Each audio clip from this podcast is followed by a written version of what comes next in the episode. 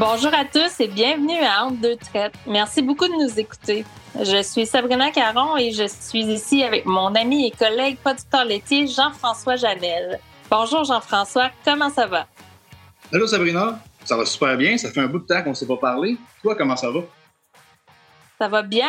Le printemps est arrivé, donc on a beaucoup de choses à préparer, à planifier, donc euh, ça roule vite. Euh, je crois que tu as eu une réunion du lait la semaine passée, toi, un AGA. Oui, ben en ce qui concerne le printemps, effectivement, les portes de garage commencent à s'ouvrir, puis on commence à regarder dans les champs là, avec une certaine euh, excitation. Tout dépendant d'où est-ce qu'on habite au Québec, il y a encore un petit peu de neige, je crois. Mais oui, aussi, il y a eu une assemblée générale annuelle qui a eu lieu dernièrement avec les producteurs de lait du Québec. On a eu la chance d'échanger avec beaucoup d'autres producteurs sur euh, certaines résolutions. C'est clair que ce qu'on va parler aujourd'hui, le code, fait partie justement euh, des discussions qu'on euh, qu'on a avec d'autres producteurs dans, les, couloirs et corridors de ces assemblées. Oui, c'est un sujet de discussion euh, qui, qui, qui, fait parfois monter la colère. D'autres fois, les gens disent Ah oui, c'est correct, puis c'est correct les exigences. Il y a plusieurs commentaires ou réactions au code effectivement, les réactions sont multiples, puis on entend beaucoup euh, de, commentaires, je pense, mais sur les réseaux sociaux. Euh, on dirait que les gens partagent beaucoup leur opinion, puis euh, ben il y en a que, ouais, je pense qu'ils ont raison, d'autres ont peut-être tort, mais que tout le monde émet son opinion. Mais je pense que justement aujourd'hui, avec l'épisode qu'on va enregistrer, ça va permettre de clarifier beaucoup de choses. Et justement, je ne sais pas si tu te rappelles, l'an dernier, on en a fait un épisode avec Mme Nash qui concernait la révision du code de pratique pour le soin et la manipulation des bovins laitiers. C'est un code qui devait être publié justement pour le 30 mars 2023. Euh, oui, puis euh, les producteurs avaient répondu, en tout cas les producteurs du Québec avaient répondu abondamment aux questions pour le code là, au niveau des commentaires qu'on pouvait envoyer. Donc, on avait eu une belle réponse. Euh, je m'étais fait beaucoup parler de ce podcast. Fait qu'aujourd'hui, on revient avec notre invité qui est Clémence Nash, euh, gestionnaire du volet bien-être et de proaction chez les producteurs laitiers du Canada. Justement, vu qu'on parle d'un ancien épisode, si jamais vous voulez l'écouter, il est disponible sur entre deux traites avec un S.ca. Sans plus tarder, allons-y avec l'épisode d'aujourd'hui sur le code de pratique pour le soin et la manipulation des bovins laitiers. Merci d'être à l'écoute dans deux traites.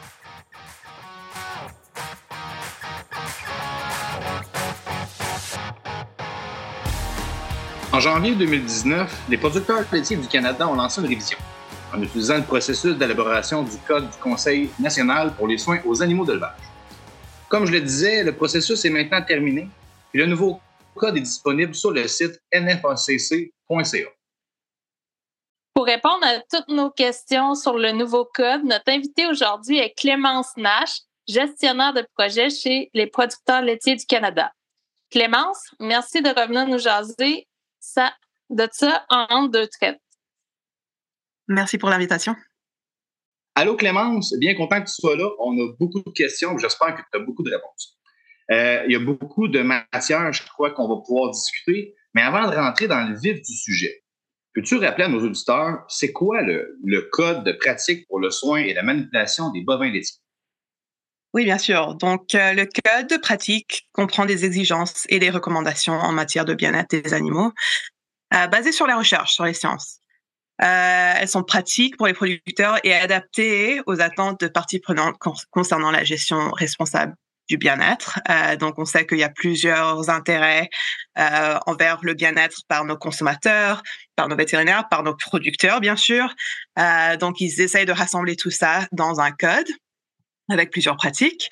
Euh, presque tous les secteurs d'élevage au Canada disposent d'un code et les industries s'attendent que les exigences soient respectées par leurs producteurs.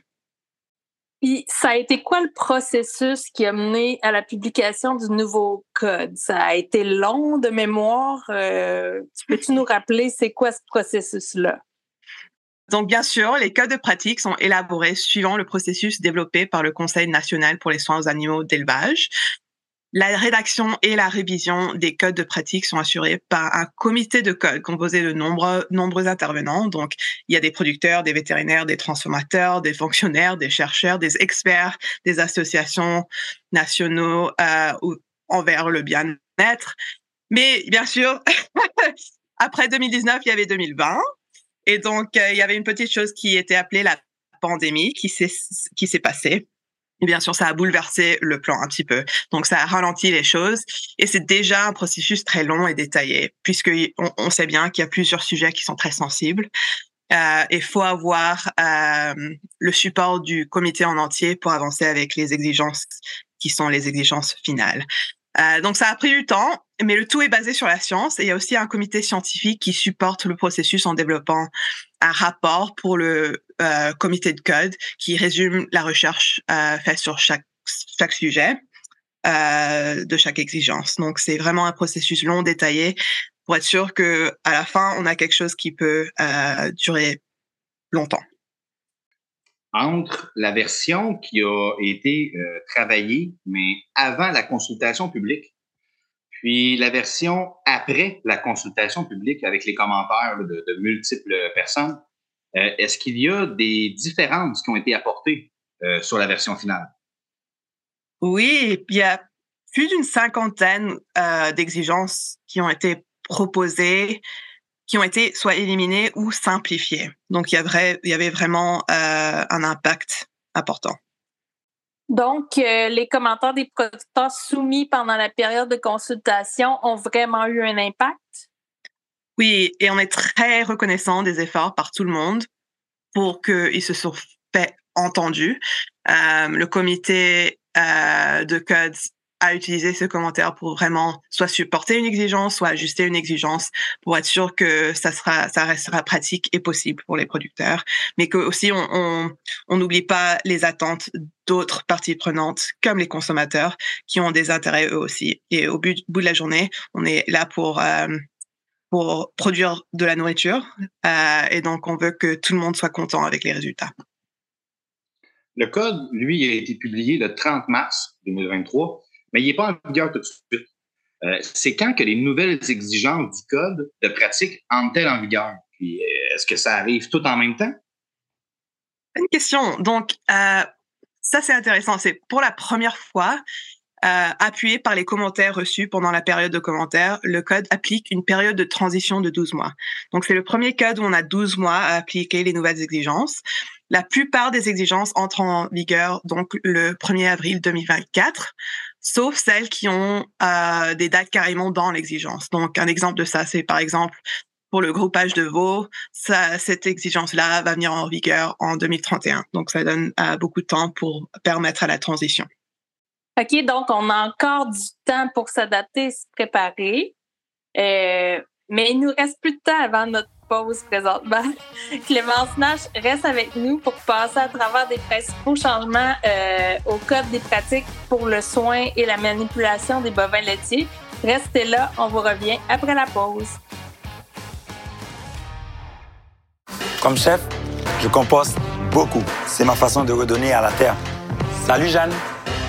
Comment les producteurs laitiers prennent-ils soin de notre planète? À la ferme, on composte le fumier. Ça permet de réduire notre empreinte carbone. Le fumier enrichit aussi le sol, ce qui aide à faire pousser les récoltes.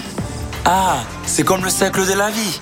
Oui, on travaille à bâtir un avenir durable. Moi, je suis partante. Et toi? Je suis partant. C'est ça, l'avenir laitier. Carboneutre d'ici 2050.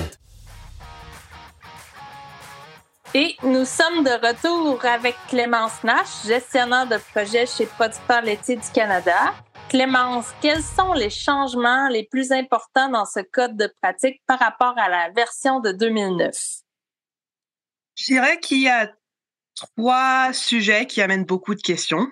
Euh, donc, les trois sont le groupage de veaux dès 2031, euh, la liberté de mouvement euh, pour les vaches attachées dès 2027 ou euh, dès 2024 pour les nouvelles constructions et le village en liberté dès 2029. Donc ces sujets-là, il y a beaucoup de questions. C'est des changements qui auraient possiblement un impact sur certaines fermes et c'est là où c'est assez différent au code de 2009. est-ce que ça signifie que les étables à stabilisation entravées, je vais même le redire, les étables attachées, on ne peut plus en construire? Est-ce qu'on on, se doit se débarrasser de celles qui existent? Est-ce qu'elles devront fermer? Non, pas du tout. Je sais qu'il y a certaines publications qui, euh, qui disent que c'est la fin des stabilisations attachées, entravées, mais, mais c'est vraiment pas le cas. Il y a de nombreuses étables attachées qui ont trouvé des moyens efficaces à laisser sortir leurs vaches à certains stades de lactation, comme pendant la période de tarissement. Euh, et certaines offrent même un accès régulier à un enclos intérieur ou extérieur. Euh, je sais que Dr Elsa Vasseur euh, mène actuellement des recherches dans ce domaine spécifique à McGill et nous sommes vraiment impatients à voir les résultats de sa recherche, les impacts sur les vaches.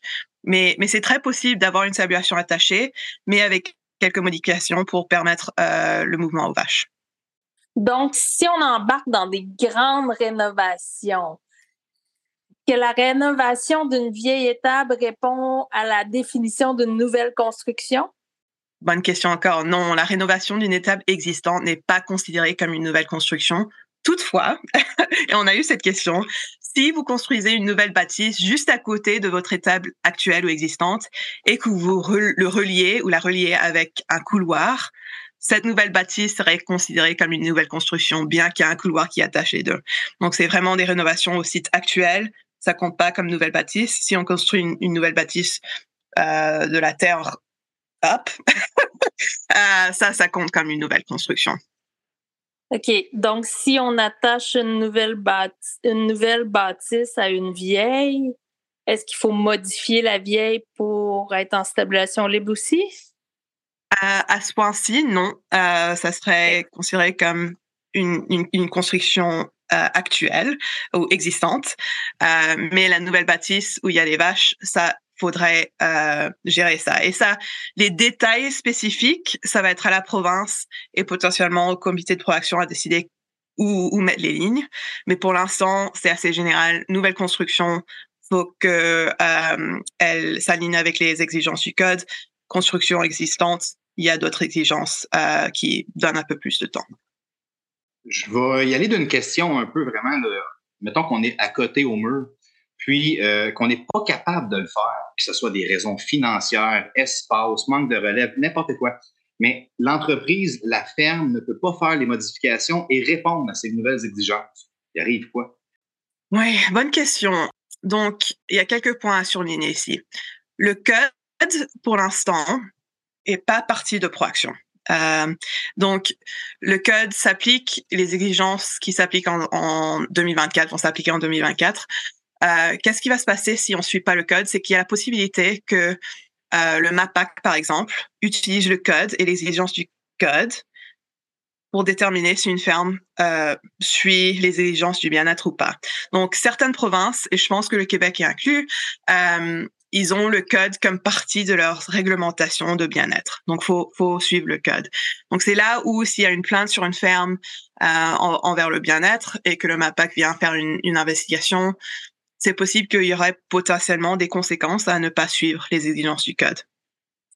Proaction, ça va venir plus tard, euh, mais c'est là où il y aurait potentiellement des difficultés. Mais c'est aussi là où le comité a vraiment donné beaucoup de temps pour les exigences qui ont été euh, identifiées comme ayant potentiellement des difficultés pour les producteurs à appliquer, euh, pour qu'il y ait une période d'adaptation, qu'on apprend qu'est-ce qui marche, qu'est-ce qui marche pas, et qu'on a potentiellement le temps aussi de faire des recherches, comme la recherche de Dr euh, Vasseur, pour déterminer qu'est-ce qui est pratique, qu'est-ce qui est possible, quelles sont les, les, conséquences positives, mais aussi potentiellement les conséquences négatives à, à, à faire un changement pour atteindre les exigences du code, mais qui euh, n'ont pas nécessairement versé des, des résultats positif pour les vaches et donc faut s'ajuster encore. Euh, donc on, le comité technique, le comité du code, ils ont vraiment essayé de, de garder ça en tête. Donc euh, les exigences vont être intégrées au programme Proaction éventuellement. Euh, si les producteurs ont des questionnements, dans le fond, des comme un peu on vient de te poser, on les réfère au MAPAC à ce moment-là? Aux intervenants à la ferme? Pour répondre aux questions sur le code, je dirais que le meilleur endroit pour les producteurs, c'est d'aller soit à la province, soit au PLC, mais plutôt à la province. Donc, au Québec, c'est le, les PLQ, en Ontario, c'est DFO. Euh, ils sont très alignés sur qu'est-ce qui est euh, inclus dans le code et ils auront plus d'informations sur les détails de qu'est-ce qui s'applique, qu'est-ce qui s'applique pas et potentiellement aurait des informations sur s'il y a des programmes financiers qui peuvent supporter les producteurs à faire des rénovations.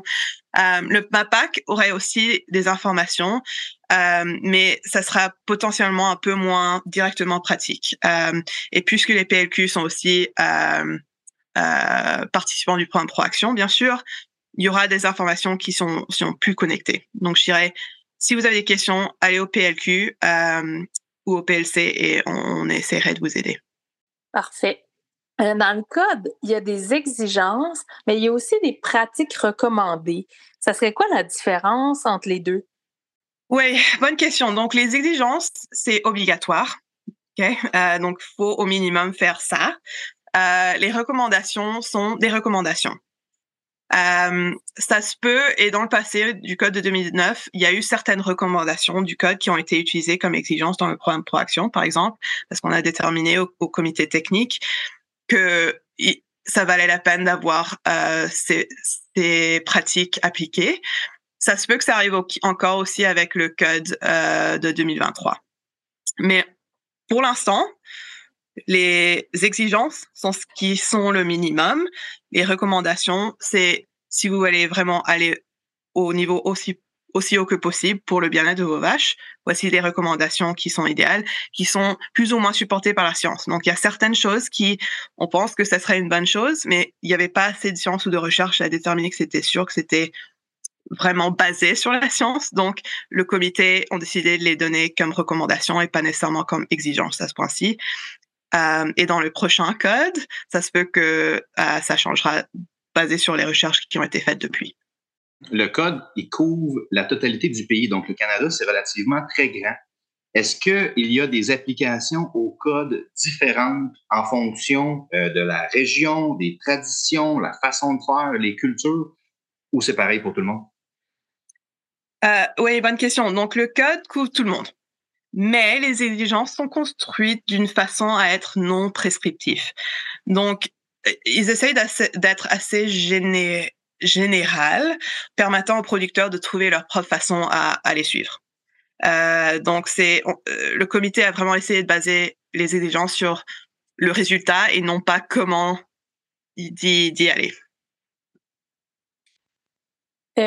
pour les races de vaches, on sait qu'il y a des différences dans les formats, entre autres, euh, si on compare la Holstein et la Jersey.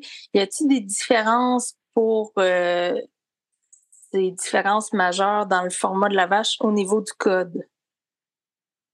Euh, oui, vous trouverez dans le code, il y a certaines sections qui sont surlignées avec des différences entre les races, surtout par exemple les vaches plus petites, les Jersey, etc.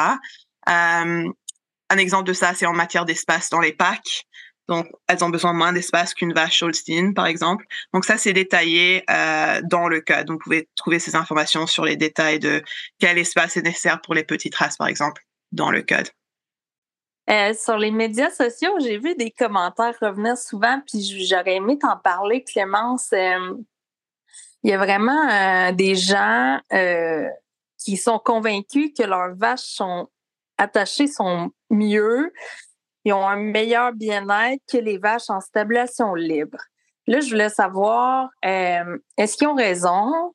Euh, est-ce qu'ils n'ont pas raison? Euh, comment ils devraient voir la chose? Parce qu'il y en a qui sont très, très fermés à l'idée de la stabilisation libre parce qu'entre autres, il y a eu des histoires moins des histoires d'horreur, on pourrait dire des étables mal construites ou des problèmes majeurs dans certaines étables mais ça peut arriver à attacher aussi.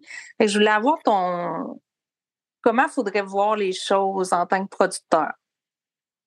Oui, bonne question. Donc, euh, ça, c'est difficile. Donc, je dirais qu'il y a des plus et des moindres pour tout. Euh, en stabilisation attachée, bien sûr, les vaches, elles ont accès à un espace tout le temps, elles doivent pas se pousser pour un espace à se coucher, elles ont l'alimentation devant elles, elles ont un abreuvoir à elles, donc il y a beaucoup moins de, euh, de compétition. On peut être sûr que s'il y a une vache qui a besoin d'un peu plus de support, c'est plus facile à les traiter individuellement plutôt qu'en groupe. Il y a des avantages, c'est sûr. De l'autre côté, en stabulation libre, on sait que les vaches, euh, avec euh, l'exercice, elles ont la possibilité de choisir qu'est-ce qu'elles font, d'aller se coucher à côté de la voisine qu'elles préfèrent, euh, de d'avoir de l'exercice et pouvoir bien mieux marcher avec les ligaments et les muscles qui sont sont sont bien étirés. Donc il y a y a des plus et des moins pour tout. Je dirais que euh, un compromis entre les deux, c'est où le code voulait essayer de, trouver. Donc avoir les permettre aux, vaches en stabulation attachées de, de garder les avantages, mais aussi de trouver une façon à trouver les avantages dans le système libre, qui est l'exercice, le mouvement, permettre au choix de temps en temps aux vaches. Euh, et c'est là où ils se sont atterris. Et, je pense que c'est un, bon compromis. C'est pas parfait, pas tout le monde va être content, euh, mais ils ont essayé de balancer les plus et les moins de, de chaque système, parce que les deux systèmes ça peut marcher très bien, mais aussi, comme, comme tu as dit, ça peut être euh, un petit peu un désastre. Donc, on essaye de balancer les deux. D'accord. Et puis, euh, les autres questionnements que j'ai lus là, des producteurs sur les médias sociaux, euh, c'était sur la surpopulation des stabulations libres, entre autres à robot de traite. Euh, les exigences sont rendues, ils ont, ils ont comme, euh, je sais pas comment dire, pas augmenté, mais il y a, ça prend une logette pour une vache en telle année, puis d'ici là, on a un, un échéancier pour s'y rendre. Euh, il y a beaucoup de monde qui disent, ben voyons, c'est pas si grave. On connaît d'autres pays qui utilisent la sur surpopulation euh, vraiment beaucoup, euh, nos voisins pour pas les nommer. Est-ce que c'est si grave la surpopulation? Puis dans un système à robot, est-ce que ça aurait dû être plus malléable ou on veut vraiment une logette pour une vache ultimement? Oui, euh, donc première chose que je vais dire, c'est qu'il faut faire attention à se comparer à d'autres systèmes ou à d'autres pays surtout, euh, parce que chaque pays ont un système économique très différent au nôtre. Nous, on est très unique dans notre système et notre but, c'est vraiment euh, souvent la longévité, etc., qui n'est pas nécessairement le cas dans d'autres pays. Et, donc, un système ou une densité qui marche bien pour eux, les résultats de cette densité pourrait avoir des conséquences assez euh, significatives chez nous au Canada euh, si on, doit remplacer des vaches très souvent, etc., etc. Euh, donc, faut faut faire attention à ça. Mais en tant que euh, densité en système robotisé, il y a beaucoup de questions parce que oui, les vaches n'ont pas tous au salon prête au même temps, elles reviennent pas tous au même temps, elles veulent pas tout faire au même temps. Mais en fait, quand on regarde la recherche, et cette exigence a été basée sur la recherche, dans les systèmes libres et aussi dans les systèmes libres auto euh, robotiques, je vais dire, euh, on a vu que c'est quand même les vaches sont quand même des animaux de troupeau, donc ils veulent quand même faire les mêmes choses à peu près au même temps. Donc aller au mangeoir au même temps, aller se coucher au même temps, euh, la journée, euh, le soir, la lumière, tout ça a un effet au troupeau entier. Donc il n'y a pas autant de différence qu'on pense si euh, on applique la pensée que bah, elles, peuvent aller se faire traire n'importe quand, elles sont sur un horaire différent, c'est pas nécessairement le cas. Euh, donc c'est là où le comité a utilisé la science, les recherches, les recommandations des scientifiques pour déterminer euh, est-ce que on peut faire plus de flexibilité pour les systèmes robotisés ou non. Et ils ont décidé non, ça s'applique à tout le monde, basé sur la recherche. Dernière question pour toi, Clémence. Ce nouveau guide, lui, il rentre en vigueur vraiment d'ici un an, d'ici 12 mois. Mais le cycle de, nouvelle, le, de la nouvelle révision va revenir quand? C'est quand est-ce qu'on recommence le cycle de nouvelle révision? Ouais, bonne question. Donc, un nouveau cas, quand on vient de finir, on commence déjà au prochain. Donc, normalement, euh, c'est chaque 10 ans que les, codes sont révisés et il y a un petit contrôle au bout de 5 ans pour voir est-ce qu'il y a quelque chose qui marche vraiment pas bien ou est-ce qu'il y a quelque chose qui doit être ajusté. Mais normal, normalement, chaque 10 ans. En ajoutant à ça, j'ai parlé un petit peu que ça va être euh, potentiellement ajouté à Proaction. Donc c'est là où euh, le conseil des PLC, les comités techniques de Proaction et du volet bien-être ils sont en train maintenant à travailler euh, à déterminer comment appliquer les exigences dans le programme de proaction. Donc, ça se peut que, bah, c'est sûr que ça va pas être mot pour mot. Il y aura des ajustements. Il y a certaines exigences qui vont couvrir plusieurs exigences du code, par exemple. Mais éventuellement, faudra déterminer euh, comment ajouter ces nouvelles exigences au programme de proaction. Et il y aura beaucoup plus de détails sur qu'est-ce qui compte, qu'est-ce qui compte pas, par exemple dans les nouvelles euh, constructions, parce qu'il y aura plein de, de, façons que les gens vont vouloir euh, s'ajuster. Donc, pour être sûr que on, on valide les fermes de façon euh, égale partout et que on a des des, bons guides pour que les producteurs suivent et soient euh, conformes au programme de proaction. La première, le premier groupe d'exigences qui vont être ajoutées au programme de proaction basé sur le nouveau code, on va pas les voir avant septembre 2025 au plus tôt. Donc, on a quand même du temps et ça va être bien euh, informer aux producteurs. Donc, on, on, va expliquer, démontrer quelles sont les nouvelles exigences, qu'est-ce qui doit être fait pour être sûr que tout le monde comprend euh, comment ils vont être validés quand leur temps arrive pour leur nouvelle validation dès septembre 2025. Clémence Nash, merci d'avoir pris le temps d'être avec nous à Entre deux traites. Merci à vous, c'était super. Merci beaucoup Clémence. On rappelle que le nouveau code de pratique est sur le site nfacc.ca si jamais vous voulez le consulter.